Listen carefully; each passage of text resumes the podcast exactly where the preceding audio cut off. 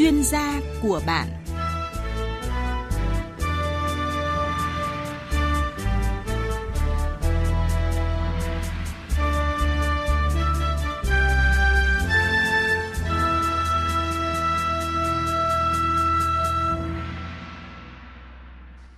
Xin kính chào quý vị và các bạn. Thưa quý vị và các bạn, Luật Bảo vệ môi trường năm 2020 đã tiếp cận phương pháp quản lý môi trường đối với dự án đầu tư dựa trên các tiêu chí môi trường, kiểm soát chặt chẽ các dự án có nguy cơ tác động xấu đến môi trường mức độ cao, thực hiện hậu kiểm đối với các dự án công nghệ tiên tiến và thân thiện với môi trường, cắt giảm thủ tục hành chính, đặc biệt liên quan đến đánh giá tác động môi trường, giấy phép môi trường, đăng ký môi trường – những quy định trong Luật Bảo vệ môi trường 2020 là bước cải cách lớn, quan trọng để tạo thuận lợi cho các doanh nghiệp an tâm đầu tư, đồng thời bảo vệ môi trường, góp phần đưa Việt Nam phát triển bền vững. Để giúp quý vị thính giả có thêm những hiểu biết quy định pháp luật về đánh giá tác động môi trường và cấp giấy phép môi trường trong chương trình chuyên gia của bạn hôm nay với sự phối hợp của Trung tâm Truyền thông Tài nguyên và Môi trường, Bộ Tài nguyên và Môi trường, chúng tôi sẽ giải đáp những thắc mắc của thính giả. Chương trình có sự tham gia của hai vị khách mời – Xin trân trọng giới thiệu Phó Giáo sư, Tiến sĩ Lưu Thế Anh, Viện trưởng Viện Tài nguyên và Môi trường. Xin chào quý thính giả của Đài Tiếng Nói Việt Nam. Và vị khách mời thứ hai là luật sư Nguyễn Thế Truyền, Giám đốc Công ty Luật Thiên Thanh, Đoàn luật sư thành phố Hà Nội. Xin chào biên tập viên cùng quý vị đang nghe đài. Trước hết, xin trân trọng cảm ơn hai vị khách mời đã nhận lời tham gia chương trình cùng chúng tôi. Thưa Phó Giáo sư, Tiến sĩ Lưu Thế Anh, theo ông thì đâu là những cái điểm mới nổi bật của luật bảo vệ môi trường năm 2020 liên quan đến quản lý môi trường đối với các cái dự án đầu tư và có điều gì mới so với luật năm 2014? Vâng, uh, như quý thính giả đã biết thì luật bảo vệ môi trường năm 2020 uh, ờ, đã có hiệu lực và đây là một cái bộ luật có thể nói là có một cái sự đổi mới về mặt tư duy uh, trong công tác quản lý môi trường theo cái hướng là quản lý các dự án đầu tư theo tiêu chí môi trường. Cụ thể ở đây là nhằm để kiểm soát chặt chẽ các dự án có nguy cơ tác động xấu đến môi trường theo cái mức độ tác động của dự án và thực hiện cái việc hậu kiểm và kiểm tra trong quá trình triển khai thực hiện dự án và cũng như là cái dự án sau khi hoàn thành đi vào khai thác và sử dụng. À, cái việc mà sử dụng các cái tiêu chí về môi trường để quản lý các dự án thì cho phép các cơ quan quản lý nhà nước là sàng lọc các dự án mà có nguy cơ tác động đến môi trường ngay từ cái khâu giai đoạn, gọi là, chuẩn bị chủ trương đầu tư hay là ở cái giai đoạn nghiên cứu tiền khả thi đối với các cái dự án đó và phân ra làm bốn mức độ khác nhau. Cái mức độ thứ nhất là những dự án có nguy cơ tác động đến môi trường ở mức độ cao và ở cái mức thứ hai là có nguy cơ tác động ở mức thứ ba là ít nguy cơ tác động và ở cái mức thứ tư là không có nguy cơ tác động. Và trên cơ sở đấy thì tương ứng với mỗi cái đối tượng như vậy thì cơ quan quản lý nhà nước sẽ có các cái giải pháp, các biện pháp và công cụ quản lý đối với từng cái đối tượng này khác nhau. Như phó giáo sư tiến sĩ Lưu Thế Anh vừa cho biết thì cái việc phân loại dự án đầu tư theo tiêu chí môi trường là cách tiếp cận khoa học thống nhất trong công tác quản lý môi trường của các dự án đầu tư và thay cho cách phân loại chủ yếu dựa vào kinh nghiệm quản lý từ thực tiễn như trước đây. Thưa luật sư Nguyễn Thế Truyền, qua hơn một năm rưỡi thực hiện luật bảo vệ môi trường 2020 và các văn bản hướng dẫn thi hành liên quan đến đánh giá tác động môi trường và cấp giấy phép môi trường thì luật sư có nhìn nhận như thế nào khi áp dụng những quy định này trong thực tế? Thực ra đây nó là một cái điểm tiến bộ rất lớn của cái luật bảo vệ môi trường. Thấy như thế này khi mà chúng ta đặt theo các uh, sàng lọc theo cái à, bốn cái tiêu chí ở với mức độ khác nhau chẳng hạn như mức độ cao, mức độ nguy có nguy cơ tác động và ít nguy cơ và cuối cùng là không có tác động. Đầu tiên ấy, để cho ngay từ lúc ban đầu đã có những cái nhìn nhận từ khi bắt đầu thành lập tức là tiền dự án thì đã có những cái báo cáo và có những cái phân loại ngay từ đầu. Đầu tiên là để đánh giá được mức độ quan trọng cũng như là để phân biệt được với các dự án khác. Đồng thời nó cũng giúp cho những cái dự án mà chưa cần thiết hoặc chưa quan tâm hoặc thậm chí là cái mức tiêu chuẩn về các tiêu chí liên quan đến mức độ tác động của dự án. Nếu như nó không có cái nguy cơ và thậm chí là không có tác động thì cũng sẽ được có một cái chế độ để kiểm tra theo đúng, nó đã được luật hóa lên chứ nó còn không lờ mờ. Đầu tiên ấy, với những người làm luật như chúng tôi ấy, thì đánh giá cao ở đoạn này tức là gì? Đã lượng hóa được các tiêu chí tránh được cái sự lạm quyền của những người đang làm quản lý cấp phép hay là quản trị liên quan đến cái vấn đề này. Và cái cuối cùng cũng để xác định luôn cho doanh nghiệp họ biết đang ở trong cái nhóm đối tượng nào để từ đó họ có cái sự phản ứng cũng như cái ứng xử tốt hơn à, tuy nhiên trên thực tế thì cũng không thể tránh được những cái sai phạm hay có những cái mà đang còn hiểu chưa đúng. Thậm chí cũng có một số là làm nơ hoặc là có một số nơi thì lại gây khó khăn tạo những cái hàng rào kỹ thuật hoặc là những cái không cần thiết. Và quan trọng nhất vẫn lại chính là do cái con người trực tiếp làm những công việc này. Thì trên thực tế thì cũng không tránh khỏi được những sai phạm của nhiều doanh nghiệp cơ sở sản xuất khi thực hiện các yêu cầu về bảo vệ môi trường gây ảnh hưởng đến đời sống của người dân. Và sau đây thì mời quý vị thính giả và hai vị khách mời nghe bài viết của phóng viên Duy Phương, thường trú tại thành phố Hồ Chí Minh Huyện Thống Nhất là địa phương phát triển mạnh về lĩnh vực chăn nuôi. Chỉ riêng tại xã Lộ 25, trong số 52 trang trại chăn nuôi heo thì có 34 trang trại là chăn nuôi gia công cho các doanh nghiệp với gần 31.000 con, còn 18 trang trại đã bị buộc dừng chăn nuôi vì không đảm bảo về môi trường. Mới đây, cơ quan chức năng phát hiện một trang trại ở xã Lộ 25 xả thải trái phép ra môi trường. Ngoài việc bị xử phạt hành chính, hơn 300 con heo bị buộc phải xuất chuồng dù chưa đủ trọng lượng. Ông Trần Thanh Tùng, người chăn nuôi cho biết tôi cũng nghỉ nuôi cũng lâu lắm rồi. Bây giờ thì ờ, mới thả heo lại ờ, được gần đây thôi. Bây giờ ờ, chính quyền xuống kiểm tra môi trường thì nó lại không phù hợp với lại văn bản mới.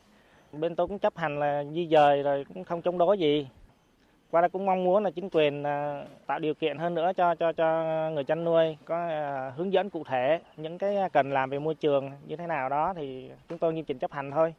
Chăn nuôi gia công cho các doanh nghiệp FDI đang là mô hình khá phổ biến ở huyện Thống Nhất. Tuy nhiên, nhiều trang trại nuôi gia công lại vi phạm quy định bảo vệ môi trường. Từ đầu năm 2023 đến nay, huyện Thống Nhất đã ra quyết định xử phạt các cơ sở chăn nuôi vi phạm môi trường với số tiền 1,2 tỷ đồng. Ông Lê Quang Hòa, Phó Chủ tịch Ủy ban Nhân dân xã Lộ 25 huyện Thống Nhất cho biết.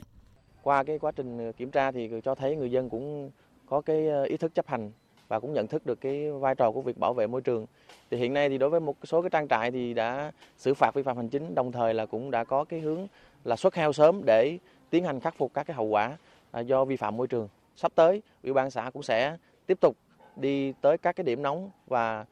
từ các cái phản ánh của người dân để ừ, xử lý kiên quyết các trường hợp vi phạm môi trường. Mới đây, Ủy ban Nhân dân tỉnh Đồng Nai có quyết định di rời hơn 3.000 cơ sở chăn nuôi ra khỏi khu vực không được phép chăn nuôi. Các cơ sở phải di rời chủ yếu là nuôi heo và gà. Lộ trình chậm nhất phải di rời là trước ngày 31 tháng 12 năm 2024. Số lượng hơn 3.000 cơ sở chăn nuôi phải di rời hoặc ngưng hoạt động, chiếm hơn 50% sản lượng ngành chăn nuôi của tỉnh. Các cơ sở chăn nuôi heo và gà tập trung nhiều ở các huyện Trảng Bom, Long Thành, Thống Nhất, Vĩnh Cửu. Nói về vấn đề di rời, ông Võ Văn Phi, Phó Chủ tịch Ủy ban Nhân dân tỉnh Đồng Nai cho rằng Sản xuất của chúng ta phải là mang tính chất bền vững.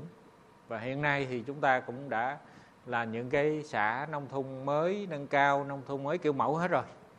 Và định hướng của tỉnh Đồng Nai sẽ phát triển cái khai thác du lịch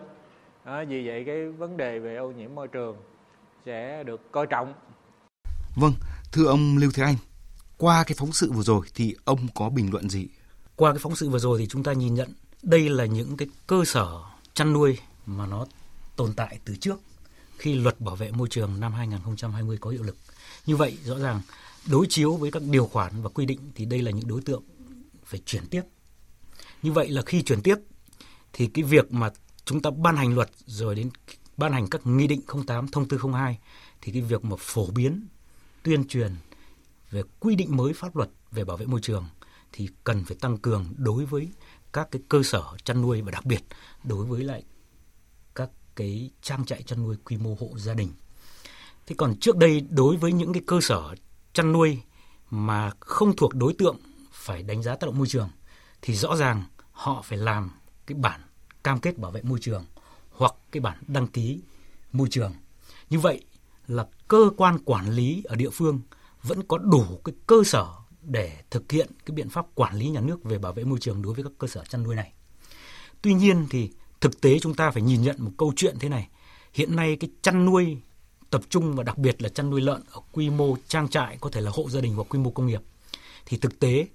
các cái công nghệ để mà xử lý trước đây thì chủ yếu là sử dụng cái biogas mà cái bể biogas thì thường chủ yếu mới xử lý được là các cái chất hữu cơ để thu hồi lại cái khí biogas để có thể sử dụng cho đun nấu hoặc phát điện. Nhưng còn lại ở trong cái nước thải và bùn thải đấy là các cái chất dinh dưỡng nitơ phosphor mà nồng độ và hàm lượng rất là cao. Và đây chính là cái nguyên nhân để gây ra ô nhiễm môi trường. Thế thì bây giờ cái câu chuyện là à, thực tế nó đã như vậy thì rõ ràng là các cái cơ quan quản lý địa phương đặc biệt là ủy ban dân cấp tỉnh phải có một cái hướng dẫn và có một cái lộ trình để cho các cái cơ sở chăn nuôi này đầu tư, cải thiện các cái công trình, các cái biện pháp bảo vệ môi trường hoặc là di rời ra các cái khu vực mà nó phải đảm bảo cái khoảng cách an toàn về môi trường đối với các yếu tố nhạy cảm về môi trường. Như vậy rõ ràng là với cái thực trạng như vậy thì địa phương cần phải giả soát lại danh sách và hướng dẫn cũng như là đưa ra cái lộ trình cho các cơ sở chăn nuôi này để đảm bảo cái câu chuyện là xử lý cái môi trường được triệt để và đáp ứng được cái yêu cầu về bảo vệ môi trường. Trên thực tế thì còn nhiều doanh nghiệp, cơ sở sản xuất mặc dù có đầy đủ đánh giá tác động môi trường, giấy phép môi trường và đăng ký môi trường, nhưng trong quá trình sản xuất kinh doanh thì họ vẫn gây ra ô nhiễm về chất thải, khí thải, nước thải, khiến người dân bức xúc khiếu nại và rất nhiều vụ việc kéo dài. Thưa luật sư Nguyễn Thế Truyền, ông có bình luận gì về ý kiến này? Thực ra đây là một cái câu chuyện mà những người đi làm chính sách và những người à, quan tâm đến chính sách và những người làm à, thực tế như chúng tôi là đang phải va hàng ngày. Ờ, ở đâu đó chắc các bạn đều nghe một cái câu gọi là đúng quy trình. Cái đúng quy trình này có lẽ nó đang là một cái hội chứng mà chúng ta cần phải xem xét lại ở cái góc độ pháp lý. Khi mà những hiện tượng như biên tập viên Đức Minh vừa nêu ra, nó đang xảy ra hàng ngày không chỉ riêng liên quan đến cái lĩnh vực môi trường đâu, mà rất nhiều lĩnh vực khác. Phải chăng là gì chúng ta cần phải được soi chiếu ở dưới các góc độ kỹ thuật, quy hoạch và thậm chí là pháp lý? Bởi bằng những con số, bằng những chỉ tiêu, bằng định lượng, chứ không phải là chỉ hoàn thành về mặt giấy tờ thủ tục hành chính. Chúng ta đang nêu ở đây ra một vấn đề, tức là có đầy đủ giấy phép, có đầy đủ đánh giá tác động môi trường, nhưng dân ở đó vẫn thấy ô nhiễm bằng chính cảm quan thông thường nhất. Quay trở lại câu chuyện là nó trở thành hội chứng thì tại vì sao nó lại như vậy? Chúng ta nếu mà cứ đi giải quyết theo cái kiểu về mặt là thấy hiện tượng thì đi xử lý, chúng ta chỉ đi xử lý phần ngọn. Mà phần gốc chúng ta chưa nắm được hết. Như à, ông Lưu Thế Anh vừa nói, tức là gì bản thân ngay trong tỉnh cũng có trách nhiệm phải có những cái quy hoạch cụ thể. Bây giờ nếu mà trong cái khu dân cư mà lại để cho tập trung nuôi lợn như thế này thì tránh làm sao được cái việc gây ra ô nhiễm về chất thải, về nước thải, về mùi, về không khí. Nếu như có quy hoạch, có một quy hoạch định cụ thể, khu vực nào được nuôi và nuôi đến mức độ là bao nhiêu con hoặc là xử lý thải phải xử lý như thế nào đầy đủ thì nó không thứ nhất đầu tiên ấy, đã chấp nhận câu chuyện làm cái đó thì nó sẽ có những cái ô nhiễm nhất định. Vậy ô nhiễm thì nó phải nằm ở khu vực nào? Tránh xa khu dân cư ra nhưng dường như là cái quy hoạch ngay từ ban đầu, xác định cho từng chiến lược, cho từng nơi, thì có lẽ chúng ta đang còn thiếu những cái này. Và chúng ta sẽ cứ suốt ngày phải nói về những câu chuyện, dù doanh nghiệp đủ giấy phép nhưng vẫn đang có dấu hiệu của việc vi phạm đến môi trường. Đây là câu chuyện, có lẽ là doanh nghiệp nào họ cũng chỉ tìm đến câu chuyện là lợi ích cao nhất của họ. Họ sẽ đáp ứng để về mặt đầy đủ về mặt thủ tục hành chính trong trường hợp nào đó bởi vì họ sẽ tiết kiệm được rất nhiều tiền cái lợi nhuận nó quá lớn nó dẫn đến họ sẵn sàng để lấp liếm đi và khi các cơ quan chức năng mà lại làm ngơ hoặc là cố tình chạy theo quy trình thủ tục chỉ phụ thuộc vào những cái giấy tờ hành chính đó thôi mà quên về mặt bản chất thì sớm muộn sẽ có một ngày nó sẽ như câu chuyện chúng ta đang nói ở đây. Thưa Phó giáo sư tiến sĩ Lưu Thế Anh, ông có thể phân tích nguyên nhân vì sao mà những vi phạm xảy ra ở nhiều nơi trong cả nước. Phải chăng là do nhiều người còn chưa hiểu rõ về luật, những chế tài chưa đủ sức gian đe hay là do khó khăn trong thực hiện các cái yêu cầu pháp lý về bảo vệ môi trường? Về mặt nguyên nhân ấy, thì chúng ta phải có thể nhận định như thế này. Cái thứ nhất là các bên liên quan ở đây là các chủ dự án, tức là chủ cơ sở sản xuất kinh doanh. Bản thân họ không phải hết tất cả đều hiểu rõ được các cái quy định của pháp luật về bảo vệ môi trường và đặc biệt là đối với cái luật bảo vệ môi trường. Câu chuyện đặt ra là cái nhận thức của họ còn hạn chế. Tuy nhiên thì có những cơ sở sản xuất kinh doanh các chủ doanh nghiệp thì cũng hiểu rất rõ về quy định về bảo vệ môi trường nhưng họ cố tình vi phạm.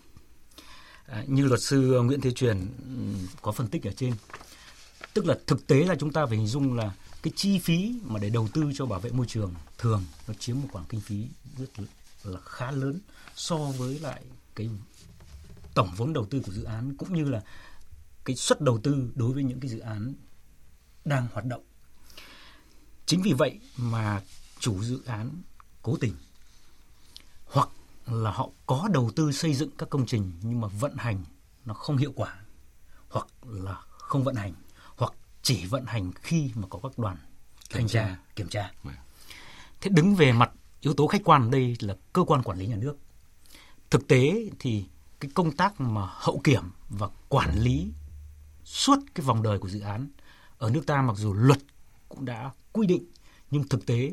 còn năng lực hạn chế về mặt số lượng cán bộ rồi là uh, trình độ và sự các công cụ để phát hiện ra những cái vi phạm của cơ sở sản xuất kinh doanh hoặc là các dự án nó còn hạn chế. Cái tiếp theo nữa là về mặt công cụ pháp lý, thì thực tế ra chúng ta hình dung rằng là cái luật hình sự mà chúng ta có sửa đổi thì trong đó có quy định 14 tội danh về tội phạm môi trường. Nhưng rõ ràng từ xưa nay chúng ta chưa có một vụ nào khởi tố liên quan đến tội danh gây ô nhiễm hoặc là hủy hoại các hệ sinh thái nước. Thì đấy cũng là một cái mà chúng ta cũng phải nhìn nhận vào cái cái hạn chế. Bởi vì là rõ ràng là có quy định nhưng mà cái dấu hiệu và yếu tố cấu thành tội phạm nó không được quy định một cách cụ thể và chi tiết để làm cơ sở và cái căn cứ để xử lý. Thế còn về mặt xử lý hiện nay thì chúng ta chủ yếu mới xử lý hành chính và phạt hành chính thì cái mức xử phạt nó còn rất là nhẹ so với lại cái mức độ và cái tác động của các cái dự án đấy gây ra. Một cái yếu tố nữa là trong quá trình triển khai thì cái hạn chế đấy chính là cái thời điểm xả thải và cái công tác đi kiểm tra nhiều khi chúng ta gọi là bắt quả tang, rất là khó, rất là khó. Và một cái cuối cùng nữa là hiện nay cái quy chuẩn về mặt xả thải đối với lại các cái nguồn thải của các cơ sở kinh doanh hay các dự án của chúng ta nhiều khi là chúng ta vẫn còn áp dụng ở cái mức nhẹ hơn so với cái thực tế đặt ra. Bởi vì là một cái môi trường mà nó đã hết cái sức chịu tải thì rõ ràng ông chỉ cần thải ra một lượng chất thải với nồng độ thấp thôi nhưng vẫn gây ô nhiễm môi trường. Nhưng đối với một khu vực mà nó còn cái sức chịu tải môi trường cao thì cái việc mà xả thải như vậy thì cái môi trường nó vẫn có khả năng tự làm sạch. Cho nên cái ô nhiễm chưa chắc nó đã ảnh hưởng.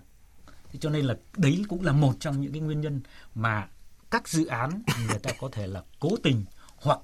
là vô ý mà vẫn để xảy ra tồn tại. Còn cái trách nhiệm của cơ quan quản lý nhà nước đấy chính là cái công tác hậu kiểm, công tác thanh tra, kiểm tra, giám sát thường xuyên định kỳ và cái giám sát và thanh tra kiểm tra đột xuất dạ, là vâng. rất là quan trọng. Và chúng tôi cũng đã nhận được câu hỏi của thính giả Nguyễn Văn Bách ở thành phố Uông Bí, tỉnh Quảng Ninh có nội dung trên địa bàn tôi đang sinh sống sẽ có một dự án đầu tư phải thực hiện đánh giá tác động môi trường. Xin hỏi, những người dân chịu tác động trực tiếp bởi dự án thì có được tham vấn khi thực hiện đánh giá tác động môi trường không? Và câu hỏi này thì xin mời luật sư Nguyễn Thế Truyền tư vấn giải đáp. À, đầu tiên ấy, chúng ta phải khẳng định luôn là tất cả những cái người dân mà bị à, ảnh hưởng bởi cái dự án này xung quanh đều là những đối tượng được tham gia vào trong cái quá trình đánh giá tác động môi trường. Cụ thể tức là phải có một cái liên quan đến cái quy trình tham vấn. Cái tham vấn ở đây ấy, thì à, luật quy định rất rõ. Quy trình tình trình tự thủ tục thậm chí còn có cả những cái mẫu liên quan đến việc là biên bản tham vấn nọ kia. Cái ờ, này câu hỏi của bạn ấy, thì nó đã được quy định rất rõ trong luật rồi. Chắc chắn các bạn buộc phải được đánh giá phải được tham vấn chịu tác động trực tiếp khi thực hiện. Và cái ý kiến của các bạn nó sẽ ảnh hưởng rất lớn đến việc có được thông qua đánh giá tác động môi trường đối với cái dự án này không? Cũng xin hỏi được hỏi thêm luật sư Nguyễn Thế Truyền là trong trường hợp cái kết quả tham vấn mà cộng đồng dân cư không ủng hộ việc thực hiện dự án thì cơ quan thẩm quyền có phê duyệt cái kết quả thẩm định đánh giá báo cáo tác động môi trường hay không? Như trình bày đã trước ấy, tức là gì? Nó đã có cái đề nghị cái tham vấn rồi thì buộc cũng đầu tiên là có thể phải xem xét chỉnh sửa lại. Và cái việc phải thông qua là tôi cho rằng là, là không đủ điều kiện. Nó là một trong những cái điều kiện mà. À, cái ở đây cái vấn đề là gì? Cái tùy từng cái loại dự án bởi vì nó được chia theo và cái cả các tiêu chí nữa thì mỗi cái nó sẽ có những cái mức độ khác nhau trong mỗi cái mức độ khác nhau đó thì nó dẫn đến cái ra cái hệ quả khác nhau và trong trường hợp nếu như mà đánh giá tác động đối với những cái trường hợp buộc phải có tham vấn thì chắc chắn nó sẽ không thông không được thông qua nếu như kết quả tham vấn không đạt. Còn bạn Đỗ Văn Giáp ở thành phố Vũng Tàu, tỉnh Bà Rịa Vũng Tàu thì có hỏi dự án đầu tư nào phải thực hiện đánh giá tác động môi trường và cái nội dung của cái báo cáo đánh giá tác động môi trường thì quy định như nào và cơ quan có nào có thẩm quyền phê duyệt báo cáo tác động đánh giá môi trường. À, câu hỏi này thì xin mời ông Lưu Thế Anh giải đáp cho thính giả Đỗ Văn Giáp. Hiện nay thì cái quy định về đối tượng phải đánh giá tác động môi trường và cơ quan thẩm quyền phê duyệt đánh giá tác động môi trường thì được quy định ở điều 30 của luật bảo vệ môi trường à, cũng như là à, trong cái nghị định à, 08 năm 2022 quy định đối với các đối tượng phải thực hiện đánh giá tác động môi trường. Thế ở đây thì cụ thể các đối tượng phải đánh giá tác động môi trường thì nó sẽ phụ thuộc vào à, cái nhóm của dự án mà đã được phân loại như tôi đã trình bày trên. Cái thứ nhất là những cái dự án nhóm 1 tức là những đối tượng dự án mà có nguy cơ gây ô nhiễm môi trường ở mức độ cao. Cái thứ hai nữa là các dự án đầu tư nhóm 2 tức là những dự án mà có nguy cơ gây ô nhiễm môi trường. Và bên cạnh đấy thì còn những cái dự án khác thì sẽ phụ thuộc vào các cái yếu tố nhạy cảm về môi trường mà có khả năng bị tác động cũng như là cái quy mô công suất và cái lượng chất thải nó phát sinh cũng như là cái diện tích mà chiếm dụng đất bao gồm cả đất rừng, mặt nước, mặt biển à, và các cái công trình di sản thiên nhiên và các cái công trình di sản à, vật thể khác và các cái đối tượng gọi là nhạy cảm với môi trường khác nữa thì cái này được quy định rất rõ ở trong uh, cái điều 30 của luật bảo vệ môi trường và cái nghị định uh, 08 và cái thông tư 02 năm 2022. Thế còn về mặt uh, thẩm quyền uh, thẩm định báo cáo đánh giá tác động môi trường thì ở điều 35 của luật bảo vệ môi trường cũng phân Ờ, cấp rất là rõ Bộ Tài nguyên Môi trường thì chịu trách nhiệm thẩm định đối với các cái dự án nhóm 1, nhóm 2 mà có cái ờ, phạm vi sử dụng mặt đất, mặt nước, diện tích rừng lớn. Thế còn Bộ Quốc phòng và Bộ Công an thì tổ chức thẩm định cái báo cáo đánh giá tác động môi trường đối với các dự án đầu tư thuộc bí mật nhà nước về an ninh và quốc phòng. Còn Ủy ban dân cấp tỉnh thì chịu trách nhiệm tổ chức thẩm định cái báo cáo đánh giá tác động môi trường đối với các dự án mà đầu tư trên địa bàn trừ những cái đối tượng đã phân cho Bộ uh, Tài nguyên Môi trường, Bộ Quốc phòng và Bộ uh, Công an. Thế còn các bộ ngành khác thì có trách nhiệm phối hợp với Ủy ban dân cấp tỉnh để tổ chức thẩm định cái báo cáo đánh giá tác động môi trường đối với các dự án đầu tư thuộc thẩm quyền chủ trương đầu tư của các bộ ngành. Vâng. Cũng liên quan đến đánh giá tác động môi trường của dự án đầu tư thì anh Nguyễn Văn Vinh ở thành phố Biên Hòa, tỉnh Đồng Nai có hỏi. Dự án đầu tư của công ty anh đã có quyết định phê duyệt thẩm định báo cáo đánh giá tác động môi trường, nhưng công ty anh lại dự kiến có thay đổi về công suất sản xuất của dự án thì liệu có phải đánh giá lại tác động môi trường và thực hiện xin cấp lại giấy phép môi trường hay không? À, câu hỏi này thì xin mời luật sư Nguyễn Thế Truyền tư vấn giúp ạ. À, cái vấn đề của bạn ấy đã rất rõ rồi. Thực ra trong câu hỏi cũng của bạn cũng đã xác định ngay về việc bạn đã đang định có dự định là thay đổi công suất của sản xuất của dự án. Thì cái này luật nó quy định chẳng hạn như tại điểm A khoản 4 điều 37 của luật bảo vệ môi trường thì quy định rất rõ rồi. Trách nhiệm của chủ dự án đầu tư, tức là của công ty của bạn đấy, là nếu như trong quá trình chuẩn bị triển khai thực hiện dự án đầu tư trước khi mà vận hành trường hợp nếu như có thay đổi sau quyết định phê duyệt kết quả thẩm định báo cáo đánh giá tác động môi trường thì chủ dự án chủ đầu tư phải có trách nhiệm sau đây thứ nhất là thực hiện đánh giá tác động môi trường đối với dự án đầu tư khi có các thay đổi về tăng quy mô phải công suất phải công nghệ sản xuất hoặc thay đổi khác làm tăng tác động xấu đến môi trường. Hơn thế nữa theo cái khoản 2 điều 27 của nghị định 08 2022 ấy, thì có quy định trách nhiệm của chủ dự án trong quá trình hoàn thiện báo cáo đánh giá tác động môi trường khi có văn bản yêu cầu chỉnh sửa bổ sung chuẩn bị triển khai thực hiện dự án trước khi vận hành. Trong trường hợp có thay đổi so với quyết định phê duyệt kết quả thẩm định báo giá cáo đánh giá tác động thì các bạn phải làm một số chẳng hạn như liên quan đến việc tăng quy mô, thay đổi công nghệ hay thay đổi cả xử lý chất thải, thay đổi địa điểm, trừ trường hợp đối với các trong khu sản xuất kinh doanh hoặc thay đổi vị trí ngay như việc thay đổi vị trí xả thải thôi thì theo đó thì phải lập lại báo cáo đánh giá tác động môi trường khi có những cái thay đổi này so với quyết định phê duyệt và kết quả thẩm định báo cáo tác động môi trường. Thính giả Nguyễn Trần Vân Anh ở huyện Sóc Sơn, thành phố Hà Nội thì cũng hỏi đánh giá sơ bộ tác động môi trường thì chỉ áp dụng cho trường hợp dự án đầu tư mới hay áp dụng cho cả trường hợp điều chỉnh mục tiêu, quy mô của dự án đầu tư và cần thực hiện xin cấp lại giấy phép môi trường hay đánh giá tác động môi trường. Xin mời ông Lưu Thế Anh tư vấn cho thính giả. Đánh giá sơ bộ tác động môi trường thì theo quy định của pháp luật là chỉ thực hiện đối với các dự án mới ở cái giai đoạn là đề xuất chủ trương đầu tư hoặc ở, ở cái giai đoạn là nghiên cứu tiền khả thi hay là ở cái giai đoạn đề nghị chấp thuận chủ trương đầu tư đối với lại từng cái loại dự án mà phải có xin đề nghị chấp thuận chủ trương đầu tư. Sau khi mà được cơ quan có thẩm quyền phê duyệt về chủ trương đầu tư, chấp nhận chủ trương đầu tư hay là phê duyệt nghiên cứu tiền khả thi thì dự án phải tiếp tục thực hiện đối với việc là lập báo cáo đánh giá tác động môi trường thì cái việc mà đánh giá tác động môi trường và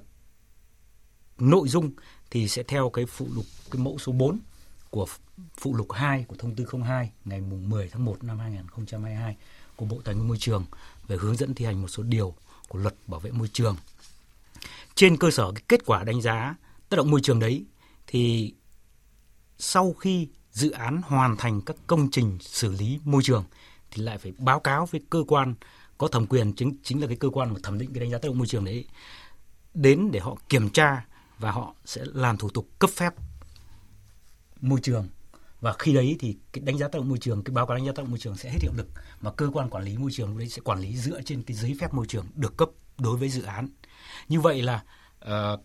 bạn uh,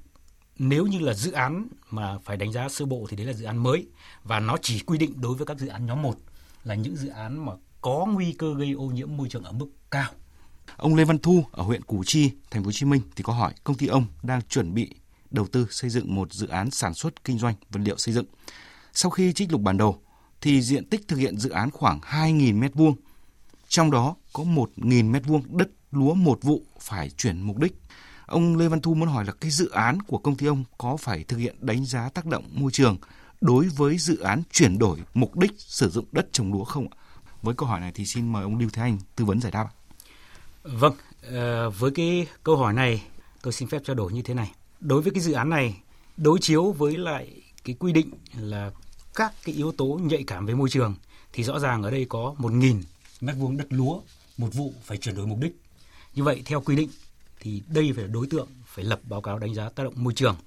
và cái cơ quan để uh, thẩm quyền phê duyệt cái báo cáo đánh giá tác động môi trường này chính là Sở Tài nguyên Môi trường của Ủy ban dân thành phố Hồ Chí Minh. Và